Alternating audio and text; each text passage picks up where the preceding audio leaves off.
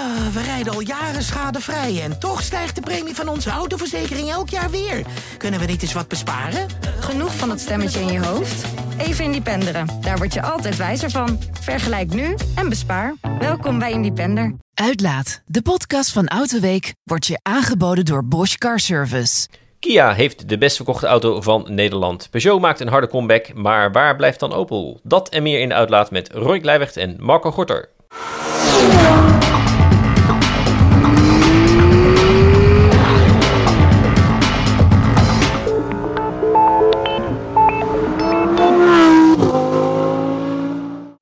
Dag en welkom bij de Uitlaat, de podcast van Autoweek, waarin we je meenemen achter de schermen van de automodewereld en ons werk.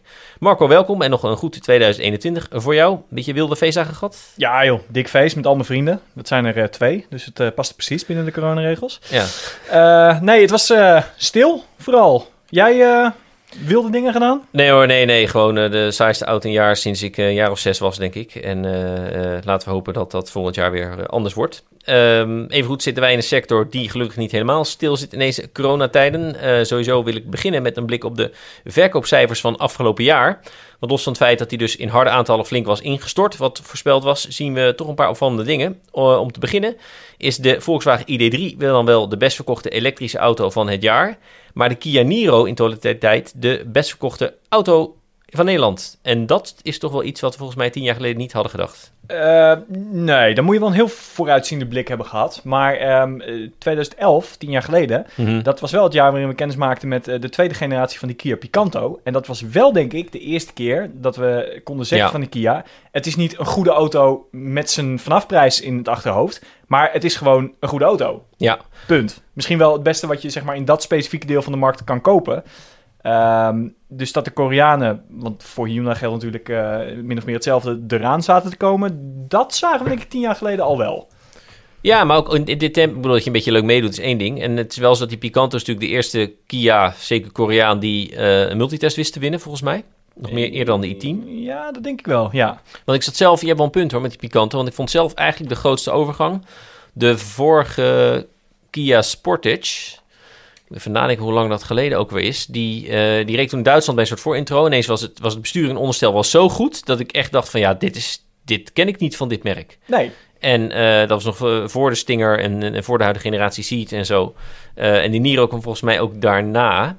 Ehm, moet ik even hard op denken. Maar, maar toen kwamen er eens stappen. En ja, dat heeft toch geleid tot waar we nu zijn dan blijkbaar. Ja, en je zag het natuurlijk, dat was wel heel grappig. Ze hebben er nooit een geheim van gemaakt hoe ze, hoe ze het aanvliegen. Ze kijken gewoon, oké, wat verkoopt er in Europa? De Golf. Nou, dan schroeven we een Golf uit elkaar. Ja, En dat bouwen we dan gewoon wat goedkoper na. En als mensen dat, dat pruimen, dan gaan we luisteren naar wat ze graag anders zouden zien. Passen we dat aan. En zo langzaam komen we steeds dichterbij. Nou ja, nu dus de best verkochte auto van Nederland. ja. En, ja, ehm, en, en, en kennis inkopen, hè? Want Ja. het, eh, niet bang zijn, maar gewoon veel, vooral heel veel uit Duitsland, maar of ook, ook bij eh, Peter Schreier als, als designer natuurlijk weghalen. Ja, Albert Bierman is onderstel-expert. Ja, Luc Donkerwolken nog die bij het, eh, het Hyundai Kia concern wat doet. En, en we hebben al vaker over gemerkt, voor mij hebben we dat een keer met, met Cornelis Kit, die natuurlijk een hele technische achtergrond heeft, dat hij zegt van hoe groot een fabrikant ook is, dat je merkt dat soms maar, maar één iemand bij technische afdeling verantwoordelijk is voor uiteindelijk het, tunen van, ik noem maar wat, het onderstel. En als zo iemand weggaat, dan lukt ze nog één generatie daarna om die auto's goed te maken. Daarna, dan stort het toch in.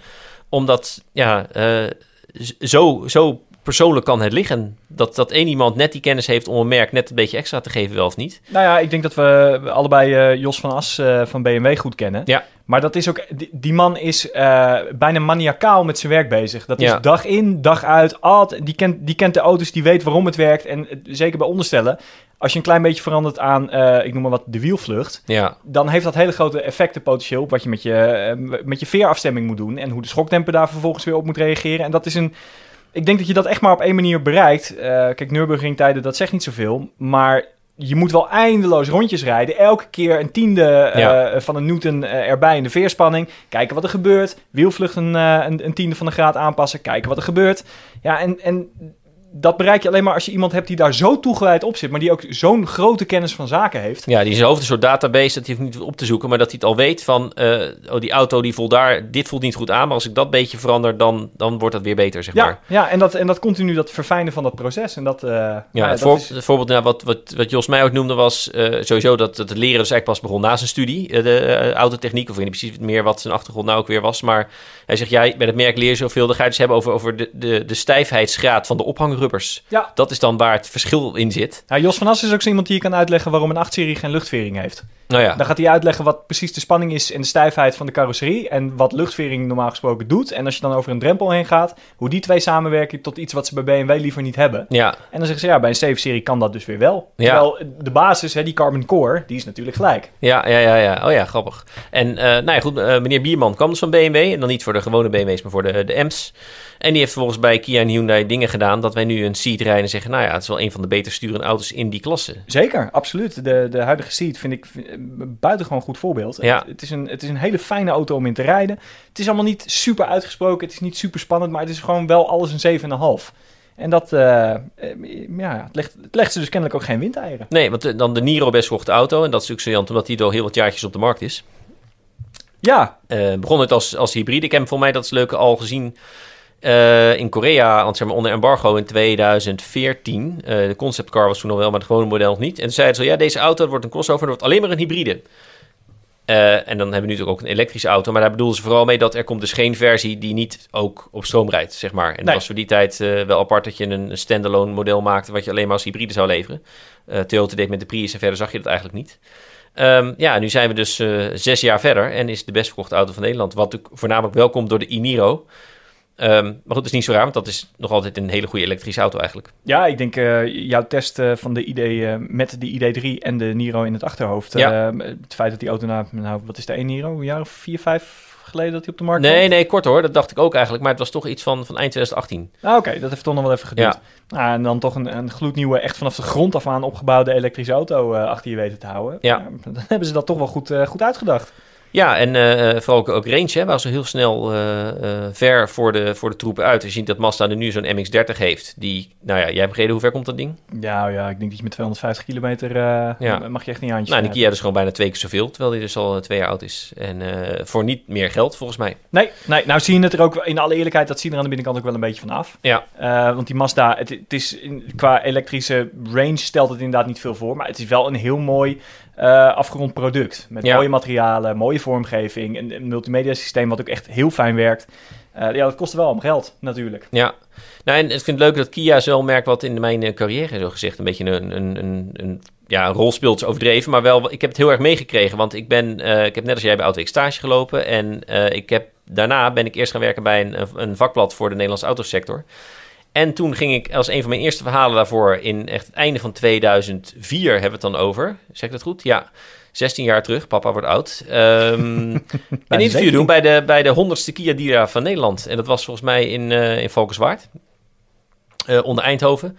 En eh, ja, Kia liep op dat moment als een trein door die eh, Sportage en Sorento van die tijd... die met V6 kocht voor echt een appel en een ei. Eh, en toen kwam de CO2-tax en toen was het ook gebeurd. En die auto's waren ook niet eens heel goed.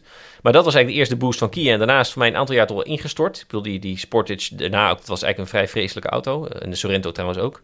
Maar ja, inmiddels zijn ze toch een beetje op de weg terug. En ik heb niet de illusie dat het minder gaat worden. Eerder dat de gevestigde orde een beetje op zijn tellen moet gaan passen. Eh, en dat is een mooi bruggetje naar het tweede onderwerp. Want daar is blijkbaar één uitzondering op. Want Peugeot was gewoon het één na best verkochte merk van Nederland afgelopen jaar. Dat had ik ook niet gedacht drie jaar geleden. Ik bedoel, ze doen het redelijk. Maar nummer twee? Dat verbaast me dan weer echt helemaal niet. Oké. Echt niet. Je had wel gedacht, ja, Peugeot gaat meer verkopen dan Toyota, Renault of eh, nou ja, Opel. d- d- het- verbaast me niet, omdat... eh, dat is een hele bouwde uitspraak, maar ik denk... In, ik, sinds, sinds ik me kan herinneren heeft Peugeot altijd in de top 5 gestaan in Nederland. Mhm. Ik denk, ik denk dat ze daar nooit onder zijn gezakt. En, en volgens mij zijn ze wel eerder... Gaan we eh, opzoeken voor de volgende keer. Of dat, ja, dat is eh, goed. Ehm, maar en, ik denk dat het twee redenen heeft. Ten eerste, ze hebben natuurlijk een tijd gehad dat ze eh bijtellingsvriendelijke diesels hadden. Hè, de 508 en eh, Ja. eh, de 308. Dat ja, is dat is allemaal waar. Voor 14%. Nou, dat, dat do- doet natuurlijk ontzettend veel, eh, veel goeds voor je verkoopcijfers. Maar ik denk ook dat er bij Peugeot best wel een groot deel particuliere kopers zit. En ik denk dat heel veel van die kopers, die hebben ooit eh, in de jaren 90 een, eh, een 06-serie gehad. Hè? 106, 206, 306, 406. Dat waren allemaal echt goede, goede auto's. Fijne motoren, betrouwbaar, fijn onderstel. Weet je, een Peugeot is nooit perfect. Want ik, ken, ik heb nog nooit in een Peugeot gereden van meer dan twee jaar oud die niet kraakte of rammelde ergens. Nee, dat is echt zo. Ja. Maar het, het zijn nooit dingen, eh, zeg maar, in het fundament van de auto. Het is nooit dat die, dat die in één keer stopt. Nee. Ehm, en daardoor hebben ze gewoon een, ja, een goed gevoel bij dat merk. Nou, je, en je ziet hoe lang dat kan du- duren, want Volkswagen staat nog steeds bekend als heel degelijk. Nou ja, Volkswagen is eh, niet heel afgrijzelijk onbetrouwbaar, maar om nou te zeggen dat ze eh, vier op één staan qua betrouwbaarheid ook niet meer. Dus zo'n ehm, zo'n reputatie blijft je heel lang achtervolgen. Het werkt natuurlijk ook andersom. Als mensen denken dat je onbetrouwbare auto's maakt, kun je doen wat je wil, maar dat blijft dan heel lang zitten. Ehm, maar dat soort mensen die stappen vervolgens over in een 107, 108, 208 of, of zo'n gruwelijke 308 van de eerste generatie. Ja, ja. Ja, dat is beter dan waar ze uitkomen, hè? want zo'n auto is 10, 15 jaar oud. Nou ja, eh, ja, god, eh, het zou ongetwijfeld beter kunnen, maar waarom? Dit is toch prima? En zo kabbelt dat denk ik lekker voort. Maar waar ik me eigenlijk heel erg over heb verbaasd, de MG ZS EV, Ja. 51. En dat is een grappige bijvangst van ons belastingstelsel. Eh, zo'n merk komt nou ja, met, een, met een Engels label wat het niet gehaald heeft. Dus zo geliefd waren die auto's kennelijk in het verleden niet. Nee, nee, die is niet... Nee. Ehm, die komen in één keer binnen met een, met een auto van Chinese makelij. Doet het beter dan een Seat Leon, Audi A4, Nissan Leaf. Staat er allemaal onder. En dat vind ik dan wel heel grappig. Dat had ik dan weer niet zomaar twee jaar geleden zien aankomen. Nee, dat klopt. Dat, dat is een auto die echt op het, op het goede moment op de juiste plaats in het juiste land. Ik eh, kan me voorstellen dat de landen om ons heen dat hij daar wel een stukje minder verkocht heeft dan hier. Ja, dat weet ik bijna wel zeker. Ja, en ik denk ook dat het volgend jaar ook wel klaar is eigenlijk. Hm, dit- ik, vind het, eh, ik vind het grappig. Ehm, je ziet natuurlijk wel, er komen ineens echt een, een hele sloot aan nieuwe merken Ja. eh, op de markt. Eh Ceres komt eraan en... eh ehm, ehm, iWays iWays, en, eh, eh, en, pre- eh, ja. Precies, allemaal dat soort merken. Sommige daarvan gaan het ongetwijfeld niet Python, halen. Ja. Maar weet je, tien jaar geleden, als ze dan niet uit China kwam, dan zeiden we: Oh ja, ja, nou ja, ach, eh, het zal wel. Het, het, het, eh, hoe heet dat ding? De Landwind. ja. Nou, ik weet het niet meer. Zo'n Open Frontera. eh, Coros heeft wel echt eh, nog echt, leek echt groot aan te gaan pakken. Ja. Flink campagne, veel geïnvesteerd en uiteindelijk nul auto's. ja, dat, vond ik, dat was ook een dat was hele ook een raar merk. Dat je, na een jaar, dat je na een jaar dacht van, de introductie is uitgesteld. Hoe staat het eigenlijk mee? Dat was gewoon verdwenen in een bodemloze put of zo. Ja, dat eh nooit Ja. meer wat van gehoord. Nee. En, maar dat, dat je nu zo serieus rekening moet houden met dat soort spelers, dat is wel. ja, ik. Wil, ik wil niet zeggen dat ons tamelijk unieke belastingstelsel altijd even goed is. Maar het geeft wel dat soort nieuwe spelers een, een, een kans die ze anders niet hadden gehad. Nou, meer dan andere landen, want ook eh, een, een model als een Mercedes eh, EQC, die zie je voor mij ook niet buiten Nederland. Eh, ja, en zelfs in Nederland heeft hij het volgens mij ook niet heel erg goed Nee. gedaan. In ieder geval minder goed dan de MG ZS. Ja. dat Ja, durf, nee, ik wel, ja. durf ik te stellen. Je hebt er gewoon particulieren hè, die dan toch elektrisch willen rijden voor iets wat soort van eh, eh, bereikbaar is. Ja, Ehm nog even terug naar, naar Peugeot. Want jij zegt, dat vind ik wel interessant dat het bij particulieren zo groot is. Vooral de 107, die, die eh, nou ja, elke vriend die ik had, die had een vriendin. En die vriendin had altijd een 107, zeg maar. Daar daar kon ik er zo 12 van opnoemen. En dan ook niet de C1 of de Igo, maar altijd die Peugeot. Dat, dat vond ik wel grappig. En nu dan, nou hebben ze dan een 108, wat verhoudingsgewijs niet zo'n niet zo'n aantrekkelijke auto vond als de 107 daarvoor. Maar ehm, daar stopt Peugeot natuurlijk mee. En ik vroeg me al wel af van dat gaat ze een hoop klanten kosten. En hebben ze dus proactief, hebben ze in de private lease, hebben ze de 208 zo goedkoop gemaakt met bepaalde hè, kilometers eh, en, eh, en maanden en hoe lang je wel moet rijden. Dat die echt maar mij een paar tientjes schilden van een 108 om die klanten maar binnen, binnenboord te halen. ja. Dus Nou dat ze de 108 klant, die proberen ze, nou wanhopig klinkt het negatief, maar daar hebben ze, zijn zich proactief gegaan om die te proberen in een 208 te krijgen. En je zou zeggen dat is een te grote stap financieel, maar met private lease proberen ze dat te ondervangen. En dat vind ik dan wel weer grappig hoe ze dan proactief eh, eh, ja, voorkomen dat al die mensen straks naar, zijn we weer, Kia gaan, want die gaat gewoon door met A-segment. Ja, en Hyundai natuurlijk ook met, een, eh, met de i10. En dat is een ijzersterke auto. Ja. Ehm, ja, dit, ik vind het een, dit is een moeilijke strategie. Peugeot heeft in het verleden ooit de 205 eh, niet vervangen. Mhm. in eerste instantie. Eh, want dan zeiden ze van ja, dan ga je maar als je kleiner wil naar een 106 en als je wat groter wil naar een 306. Ja, En eh, daar zijn ze toch zeg maar een beetje op teruggekomen, want zo'n succes was dat niet. Ja. Dus ik ben heel benieuwd hoe dat voor ze gaat, gaat uitpakken. Maar ja, die private lease markt is natuurlijk heel erg aan het toenemen. Ja. Ehm, en ik denk dat Peugeot daar wel slim op inspeelt. Ik vind, het, ik vind het slim bedacht in elk geval. Dat je op die manier die auto, eh, als je dat mensen voor kan leggen van... Goh, je had een 108, die kostte dit. Maar voor maar, eh, ik weet even niet hoeveel het was hoor. Maar laat het va- 20, 30 euro in de maand zijn. Dan rijdt ineens een 208. Dat is ook qua auto wel een flinke stap. Ja. Ik bedoel, Maar goed, dat heeft natuurlijk voor, die, eh, voor de private lease aanbieder, of dat nou Peugeot zelf is of, of een, of een tussenbedrijf, heeft dat ook weer voordelen. Want als je een 108 met, laten we zeggen, 2 ton vindt op Marktplaats, dan zou je toch denken, nou, die is wel een beetje op. Terwijl een 208, dat is toch net even wat meer auto. Nou ja, daar zou misschien wel een tonnetje bij kunnen zonder, eh, zonder al te grote kosten. ja. Dus het, ik vind het om heel veel redenen inderdaad een hele slimme stap. Ehm, los van, eh, en ook dat speelt weer een beetje in op hoe ons belastingstelsel in elkaar zit. Je creëert een hele vreemde markt. Waarin dingen Ja. heel snel veranderen. Want Ja, als je eh, tien jaar geleden had gezegd... nou, er komt een, eh, een Chinees eh, crossovertje op de markt, elektrisch... en dat gaat een Audi A4 eh outstellen. Ja, en een Seat. Leon. Nou, dan was je toch echt wel hard weggelachen, denk nou, ja, ik. of eerder nog de, de bekende Outlander. Ik bedoel, de Mitsubishi dealers hebben zich, die wisten natuurlijk niet wat ze gebeurde met, met, met 30.000 van die dingen in drie jaar of zo. Ja, ja, En ik mag toch hopen dat de meesten wel beseften, het is nou niet het moment om nog een keer vier extra dealerschappen te openen, want dit duurt twee jaar en dan is het klaar en dan gaan we weer verkopen als vanouds bij Mitsubishi, zeg maar. ja. Eh, 200 dagen per jaar niks doen. ja. Ehm ik deed nog een zijsprong naar van wat je zei van de, de, de 205 die nooit vervangen was. Nou ja, het idee was toen, eh, de 205 was natuurlijk een enorm succes. En eigenlijk de 206 wa- stond niet meteen in de planning. Het idee was echt van, nou, eh, een soort twee sporen blijven. Ja. Als de 205 gaat u of verder in een 106, of u gaat verder in een 306. Nee, dat vind Nou. ik ook grappig bij, ehm, en dat, dat, daar kom ik even dan op dit moment op dat ik daar ineens aan moet denken. Eh, Volvo, wat die doet met de V40. Want dat, is, dat was een hele goede auto, die Ja. heeft het heel goed gedaan. En Volvo zegt, oké, dat is leuk, geen opvolger. Nee. Ja, maar misschien die auto heeft het heel goed gedaan. Maar dat is denk ik ook wel een Nederlands dingetje. Want dat ding was natuurlijk met een aantal bijtellingsvriendelijke diesels. Ja. Die hebben de verkoopcijfers enorm opgestuurd. Nee, dat is waar. Maar los daarvan was hij ook wel oké, hè? Het is niet alleen dat het, hij... het was een goede auto, maar Ja. dat, dat, geldt voor, dat geldt voor wel meer ehm, ehm, auto's in het C-segment. Ehm, Nee, maar het was zo'n lekkere Audi-Mercedes-concurrent van toch een soort... Hè, Volvo heeft toch wel een goede, een beetje een soort van premium naam in Nederland, maar je betaalt veel minder geld. En eh, ondertussen met het focusonderstel hij ook wel oké. Ja, nou, misschien dat dat er ook wel mee te maken Volgens mij, ik zo zeggen, deed hij het al goed voordat die bijtelling... eh, Zeker. Nee, dat is absoluut waar. Maar ik denk dat dat een, v- voor een groot deel toch een Nederlands dingetje is. Volgens mij is die internationaal veel minder succesvol dan dat. Ja, ik moet zeggen, dat weet ik eigenlijk niet. Daar dus dat komt zou bij kunnen. dat de XC40 ze natuurlijk ook niet echt windeieren legt op dit moment. Eh, Nee, dat is dan ook de vervanger. hè. Dat, eh, Precies, ja. de winstmarges daarop zullen toch denk ik wat gunstiger liggen. Ehm, en, en ja, hij stond inderdaad op een focusbasis. Nou, dan is het minder duur om een afgeleide daarvan te maken, Ja. denk ik, dan dat je, van de, dan dat je hem helemaal zelf van de grond af aan eh, moet engineeren. Ja. Ik denk dat die markt gewoon niet, eh, niet zo interessant meer voor ze is. Hoewel die wel op de planning ges- gestaan exact. schijnt te hebben. Ja, ja, absoluut hoor. Ik heb nog naar een, eh, een onderstel gekeken ook. Want er zou ook komen als, als plug-in hybride. In feite met die aandrijflijn van de XC40 nu. Ja, dat stond allemaal op de planning toen nog. Van hier komt de V40 opvolger op. En met wat voor naam dan ook. En niet gedaan. Terwijl ik zou toch zelf liever een V40 hebben dan een XC40. Ja, ik, ik vrees dat wij eh, niet helemaal de beoogde eh, doelgroep Nee. zijn. Nee. Vrees ik. Ehm, nou ja, ik zeggen, als ik dan zelf deze leeft een leaseauto zou die, nou ja, dat weet ik, ja goed, dan gaan we wel heel breed, misschien nog een Opel Signia, dus dat, eh, laten we niet die, eh, die steeg ingaan inderdaad. Goed, dan gaan we even, eh, eh, om dit af te sluiten, terugblikken eh, op wat vorige afleveringen. De vorige aflevering in de eerste van dit jaar was met Frank, die wat vertelde over waterstof, wat niemand interesseerde, want het leidde tot slechts een karige 300 reacties of zo van... Mensen die, eh, die zo, eh nou te zeggen, op de mall in Washington het kapitool gaan bestormen met hun waterstofmeningen. Dat ging er hard aan toe. Dat, eh, dat effect heeft Frank wel, eh, wel vaker. Dat hij een mening heeft over dingen waar mensen dan weer een mening over hebben. Ja, nou ja, goed, er zijn natuurlijk wel wat onderwerpen op de site. Zo, hè, waterstof is één van. Het, het was elektrische Het is niet zo hard bij elektrische auto's als het ooit was, volgens mij. Vroeger ging het tenminste ouderwets nog een keer over Alfa versus BMW of zo. Goeie oude tijd.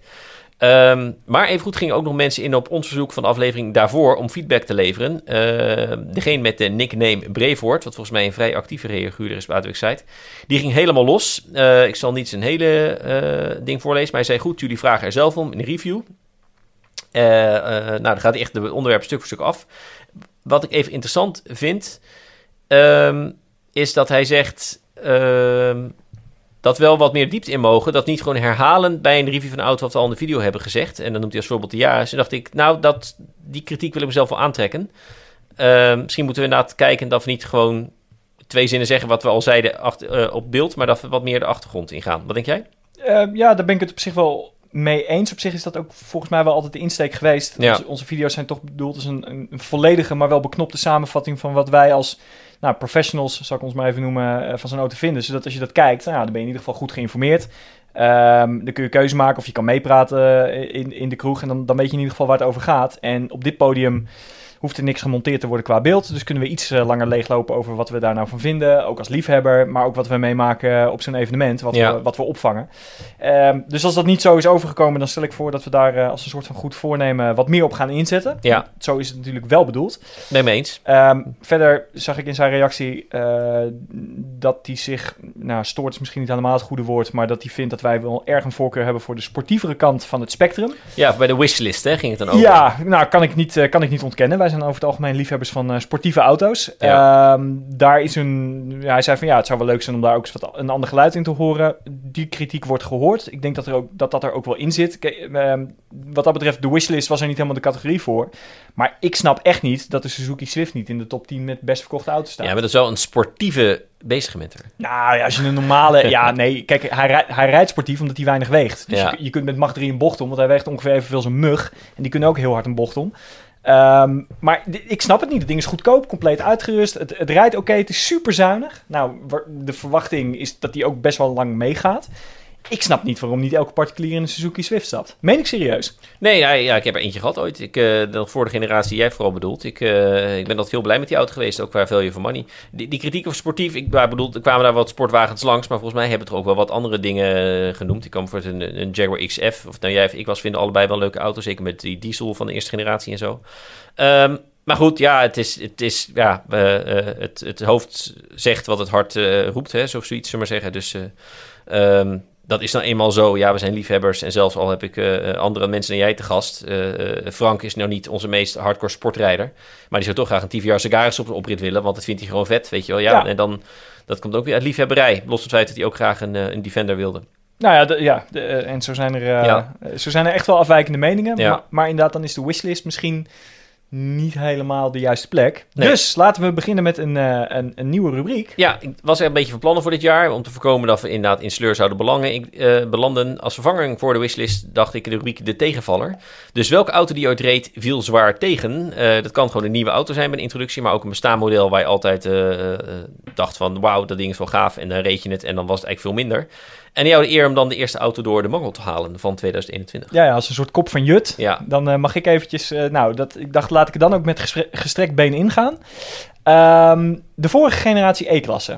Voor de kenners de W212 en voor de niet-kenners die met die eh, twee vierkante koplampen eh, Ja. ehm, aan, aan beide zijden. begin 2009 onthuld in Detroit, weet ik. Want daar was ik bij. Dat bedoel ik. Eh, en dat is niet omdat het een slechte auto is. Dat wil ik niet zeggen. Maar hij viel me tegen omdat... Ik weet nog dat die auto in nou, 2009 dus... Toen liep ik stage hier bij Autoweek. Ja. En hij stond toen tegenover de uitlopende 5-serie, de E60. En eh, nou, ik was stagiair en ik mocht een stukje rijden met allebei die auto's. En ik, ik weet nog dat ik dacht, nou, het zal wel komen omdat ik stagiair ben. Maar ik vind die 5-serie eigenlijk net zo goed als die gloednieuwe E-klasse. Nou, een jaartje later, nog niet eens, eh, kwam de F10 5-serie. Die Ja. maakte er echt gehakt van. Nou, dat was een knaller, hè, die F10. Die, die auto was, Wat was die goed? ja, op, maar op alle fronten zoveel beter. Ja, Terwijl die E-klasse, nou ja, dat is wat mij betreft toch altijd een beetje de kern geweest, is eh, van wat Mercedes is. hè. Zo'n zo'n comfortabele, technologisch hoogstaande grote sedan. ja. Ja, misschien dat het ook een beetje te maken heeft dat, eh, met het feit dat de voorganger van die auto, de W211, dat was met die dubbele ronde koplampen, ja de bekende taxi van toen. die kenden nogal wat probleempjes. Ja. Sterker nog, eh, ik denk dat veel van de taxichauffeurs die zo'n ding hebben gehad, die worden nog wel eens badend in het zweet wakker, denk ik, omdat ze hebben gedroomd dat er weer zo'n ding eh, op de oprit staat. Wat, dat, dat was echt technologisch een eh, behoorlijke ellende. Ja, die betekent voor mij de doorbraak van de Skoda Superb. eh. Ja, nou, dat zou me niet verbazen. De, de, de, E-klasse is altijd de taxi eh, puur zang geweest. En Ja. na die generatie was dat echt voorbij. Je zag ze nog wel. Ook van die W212 wel. Maar niet meer, het, het was niet meer de, de, de default choice. ja, En ehm, ik denk dat ze daar zo van geschrokken zijn bij Mercedes... dat ze gedacht hebben, nou, we gaan terug naar de basis. We doen het heel behoudend, heel veilig... maar dan weten we zeker dat het heel blijft. ja. Waardoor die auto gewoon te weinig vernieuwing bracht. Het, eh, hij was niet slecht, maar in zijn klasse... Nee, voor niet wat het normaal was. En daar komt bij van ik, ik vond hem ook heel lelijk. Eh, ja, ja. Nou vind ik zelf altijd mezelf een hele slechte maatgeving voor eh, wat mooi is. Want ik vind een van de mooiste auto's ooit een Escort Cosworth. Met zo'n enorme ja, eh, nou ja. taartschep achterop. Ja. En dat zullen veel mensen niet met me eens zijn. Nee, maar dat is dan ik. mooi van lelijkheid, hè? In de zin van gewoon een heel bruut ding. Dus ja, ja, b- b- precies. Maar goed, om mezelf dus tot maatstaf te nemen van wat mooi is. Nee, ik Ja. vond het ook geen mooie auto. Absoluut niet. Hoewel de coupé, dat vond ik dan nog wel kunnen. Ehm, Oh ja, dat je ook nog te zijn. Maar was dat niet dat was een, C- C-klasse? Ja, dat was een C-klasse Onderhuids, eigenlijk. ja. Maar dat, dat vond ik dan wel een vet ding om te zien. Ehm, maar het, het is gewoon, ja, te veel one-trick pony, te behoudend. Ehm, interieur was ja, ook niet, niet buitengewoon luxueus en mooi. Het, het was, allemaal, het was het gewoon allemaal net niet. En hebben ze het wat jou betreft goed gemaakt met en of de facelift of de generatie daarna? Nou, de facelift, de, de gingen ze weer terug naar, naar of eh, gingen ze door naar andere koplampunits. Maar dat, Ja. dat was net alsof die twee vierkante dingen aan elkaar gesmolten waren. Dus het werd er niet beter op, zeg maar. Ehm, nee, de facelift niet. Zijn opvolger daarentegen, dat vind ik misschien wel de beste auto die je op dit moment kan kopen. Ja, Dat is zo'n verschrikkelijk goed ding. Die is super comfortabel, technologisch. Nou ja, kun je je afvragen, waarom zou je nog een S-klasse kopen? Nou, dat, ik wou het zelf zeggen, ze hebben net gefacelift en reed ik hem ook weer eh, totaal overbodig. De S is alleen als je eh, luxe achterin wilt zitten en gereden wilt worden. ja, ja. Eh, op een ander niveau. En verder, voor, voor als je hem zelf rijdt, altijd de E nemen. Echt wel een goede auto. Ja, dat is echt zo. En Ja. de grap is, ik dacht eigenlijk van nou, nu is de automobielindustrie zo ver geëvalueerd dat hè, de verhoudingen zoals ze nu zijn, die zullen niet echt meer veranderen. Maar de huidige 5-serie vind ik dus minder goed dan de huidige E-klasse. Ehm, ja, daar komen we inkomen, omdat die 5, die weet niet goed wat die wil zijn. Hè? Die is dan comfortabeler geworden en dan is hij daardoor niet meer dynamisch. Maar dan valt het een, een beetje wat de 1-serie ook heeft, van dat achterwieldrijving was dat is een unique selling point. En als je het weghaalt, is hij oké, maar dan kan je net soort Audi A3 nemen. Zeg Ja, maar, of een ja, Ford Focus. Ja.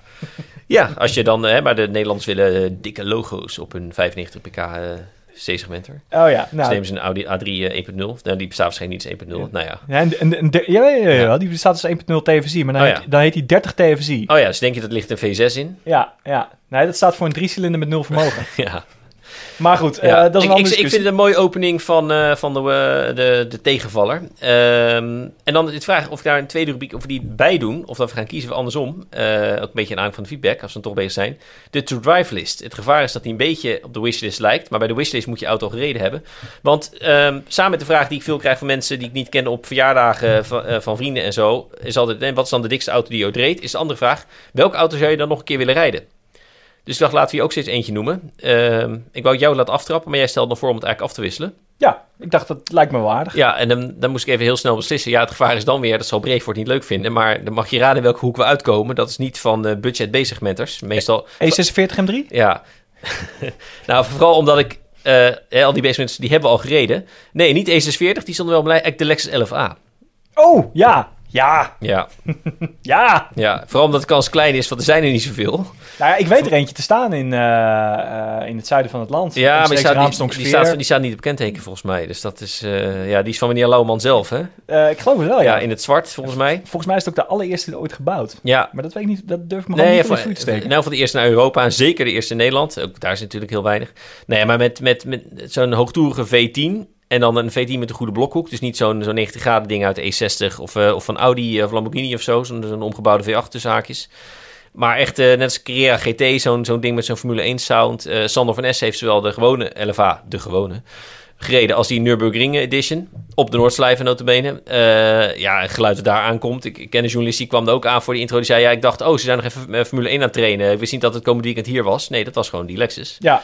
Nee, om te horen is dat inderdaad samen met de Ja. Pagani Zonda, is dat denk ik wel... Het, De zon, daar had ik niet eens aan gedacht. Ja, de zon, ja, dat is ook wel... Maar goed, dat is dan voor de volgende keer, mag jij doen. Maar die LFA, dat vind ik toch iets, iets heel bijzonders. Ze heeft Lexus, eh, nou, ze hebben er geloof ik 45 jaar over gedaan om dat ding te bouwen. Ja, en toen maakte ze vervolgens eh, 45.000 euro verlies per, eh, per auto of zo. Ja, of nog een nul erbij. En hij zou eerst helemaal van aluminium worden. En toen was hij helemaal af. En toen zei ze, nou, we doen toch maar carbon. En toen moesten we weer opnieuw beginnen.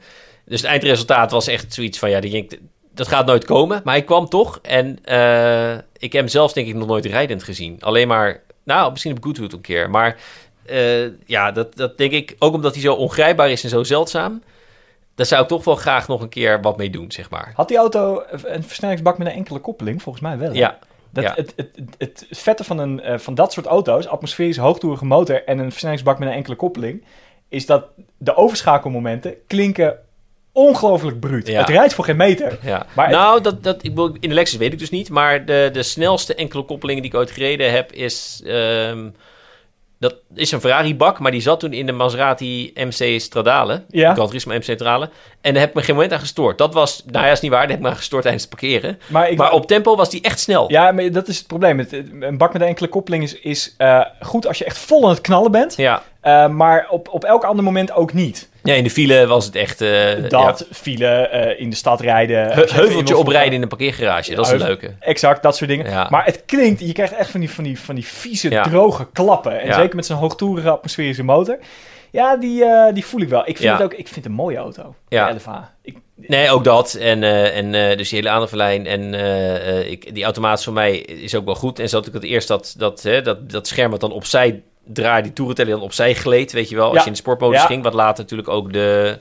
eh, ja, voor mij de, de, de gewone IS had het ook al. Welke Lexus had vol- het nou? eh, ja, volgens mij heeft de... de, de, de, de GSF heb ik nou vergeten, die had het ook. ja, volgens mij heeft elke Lexus Die GSF, weet je, dat een verrassend gave auto was. Ook een- gewoon een, een, een, een dikke V8, een lomper in. En ook met dat, en een, eh, en een, gewoon een goede volautomaat. Dat was een verrassend leuke auto trouwens. Maar dat, is die, heel- eh, die 5 liter die ook in de, eh, in de RCF... En Ja, de- 450 pk ja. en, en, en niet instelbare dempers. Gewoon één setting, dat is het. En ik had nul verwachtingen. Maar goed, dan gaan we weer een zijsprong maken naar een ander soort... Dat, dat was echt een, echt een goed ding. Ehm, ja, nee, dus de 11A. Daarmee wil ik dan de, de, de drivelist openen. Alle bezitters van auto's, even een soort disclaimer voor ons beiden. Alle bezitters van auto's die Mark of ik noemen in deze rubriek... mogen zich altijd melden als ze hun auto willen afstaan voor een rondje om. Kan maar verschroepen, toch? Ja, zo, eh, ik vind het wel heel genereus dat je dat doet. vind ik wel. Ja.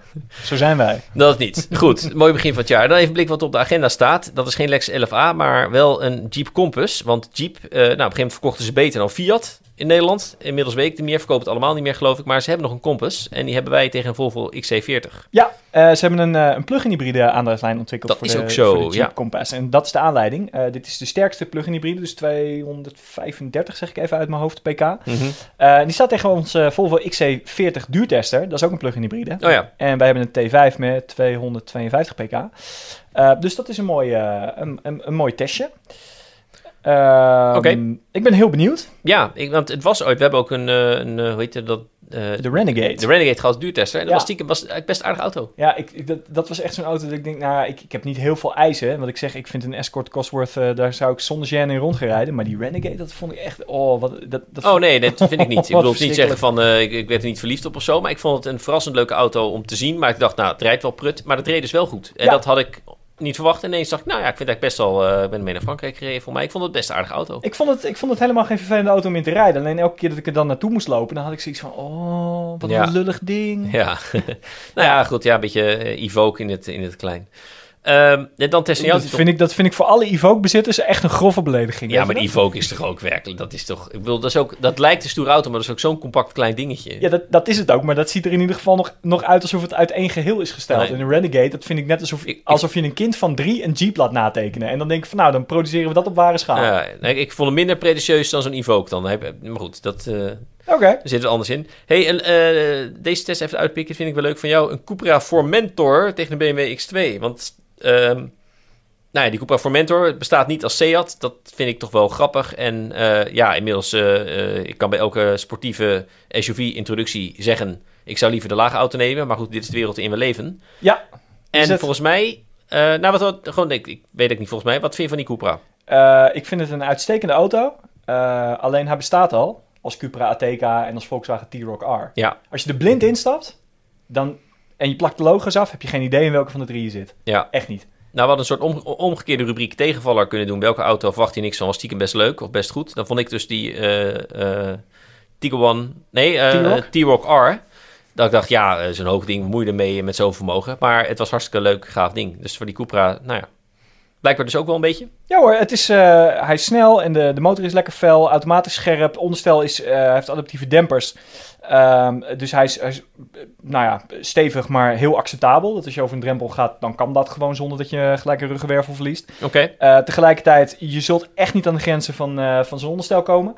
Dus ja, het is, het is keurig, maar op de, de, typisch op de Volkswagen Wat, wat, kost die? Ehm, eh, eh, 72.000 euro. Ja. Dus. Ja, maar goed, die X2 die jij erbij hebt, die is ook wel zoiets komen. Ik vermoed dat de doelgroep voor beide auto's... Hè, papier zijn ze heel erg gelijk. De doelgroep is natuurlijk compleet anders, Ja, denk ik. die Ehm, X2 trouwens, dat is wel grappig. Die heeft een sperdifferentieel tussen de voorwielen en dan on-demand vierwielaandrijving. Oh ja, Maar dat is dus een heel vreemd gevoel, want als je met een sperwiel, eh sperdifferentieel, nee, met een voorwiel aangedreven auto met sperdifferentieel rijdt en je geeft gas, dan gaat, de, dan gaat de neus van de auto naar de binnenkant van de bocht. Ja. Omdat het buitenste wiel dan wat meer vermogen Ja. toebedeeld krijgt. En daarna gaat die vierwielaandrijving nog een keertje meespelen. Dus het is, een, het is in de bocht is het een soort tweetrapsraket. Ik, ik heb hem vandaag opgehaald, dus het is te kort om te zeggen van nou, het is goed of niet. Maar het is in ieder geval uniek. ja. Buiten dat die plank hard is. Maar het, het, het- ja, het is een heel apart gevoel. Nee, ik vind het, het zijn interessante auto's, omdat zo'n X2 in deze versie, die, die verkoopt ook gewoon een, een normaal, wat ouder iemand die gewoon, oh, die BMW is zo mooi en dan een dikke versie, ik heb goed pensioen, boeiend, weet je wel. Terwijl die Formentor is dan veel meer gericht op iemand die echt heel bewust zo'n Cupra sportieve auto koopt, terwijl bij de X2 hoeft dat helemaal niet het geval te zijn. nee, Dat vind ik dan grappig, terwijl hij is misschien zo bedoeld, maar dat boeit niet alle kopers, boeit dat. Net als dat je wel eens, dan zie je een, een, eh, een oude Civic Type R rijden. En er zit dan een, eh, een, een bejaard eh, stel in of zo. weet je wel. En dan, en dan laten we zeggen, soms met van, een, een nieuwe Nederlanders, toch? Gewoon een net woord, zeg maar. En die, ja, die boerde niet Type R. Blijkbaar was die auto een aardige aanbieding. Honda, dat kende hij wel. En dan, en dan rijdt zo'n stelletje van tegen de 70, die rijdt in zo'n Type R. over de A10 met brulpijp er nog onder, hè? Dat soort Zo'n dingen. eh, ja, ja, zo'n zo'n zo'n bejaard echtpaar wat dan bij de Volkswagen dealer komt en zegt we willen wel een golfje met automaat en zegt de verkoper nou dan moet u de R nemen. ja, ja, automaat. ja, ja, precies. De R van de Riviera of zo, ja. Zoiets. Oké, eh, nou, we lopen hard uit, dus dan eh, laat ik daarbij. Ik ben nieuwsgierig. Komt er video van, die Cupra en die... Nee, want ik, Oh. nou ja, door, door corona is het qua het plannen van, van auto's af en toe een beetje een uitdaging. Dus ik kreeg ze net aan met, met één dag Oh ja. Eh, wat betekent dat eh, er komt wel een hele mooie fotoreportage binnenkort Ja. in eh, de Autoweek, maar helaas geen video. Lees dus alle, de Autoweek binnenkort bij Marcus en Test, want ik ben nieuwsgierig naar de uitslag. Dan sluiten wij daarmee wat mij betreft even de eerste podcast van het jaar samen af. Marco, heb jij nog een vraag voor de luisteraar? Nou, ik ben wel heel benieuwd wat ze, wat ze vinden van de twee rubrieken die we bedacht hebben. Ehm, eh, dus de tegenvaller en de to-drive list. Ja. Emen, laat even weten, vinden jullie het allebei leuk? Vind je een van de twee leuk? Vind je ze geen van beide leuk? Laat dat even weten, ook Ja. als je niet Brevoort bent. Ehm, dan kunnen wij besluiten of we met allebei doorgaan, of dat we het wisselen, of eh, wat we daarmee doen. Dus Ja. eh, let us know. Oké, dan daarbij. Dank voor het luisteren. Vergeet niet een review achter te laten waar dat kan. Ehm, en tot de volgende keer. Dag.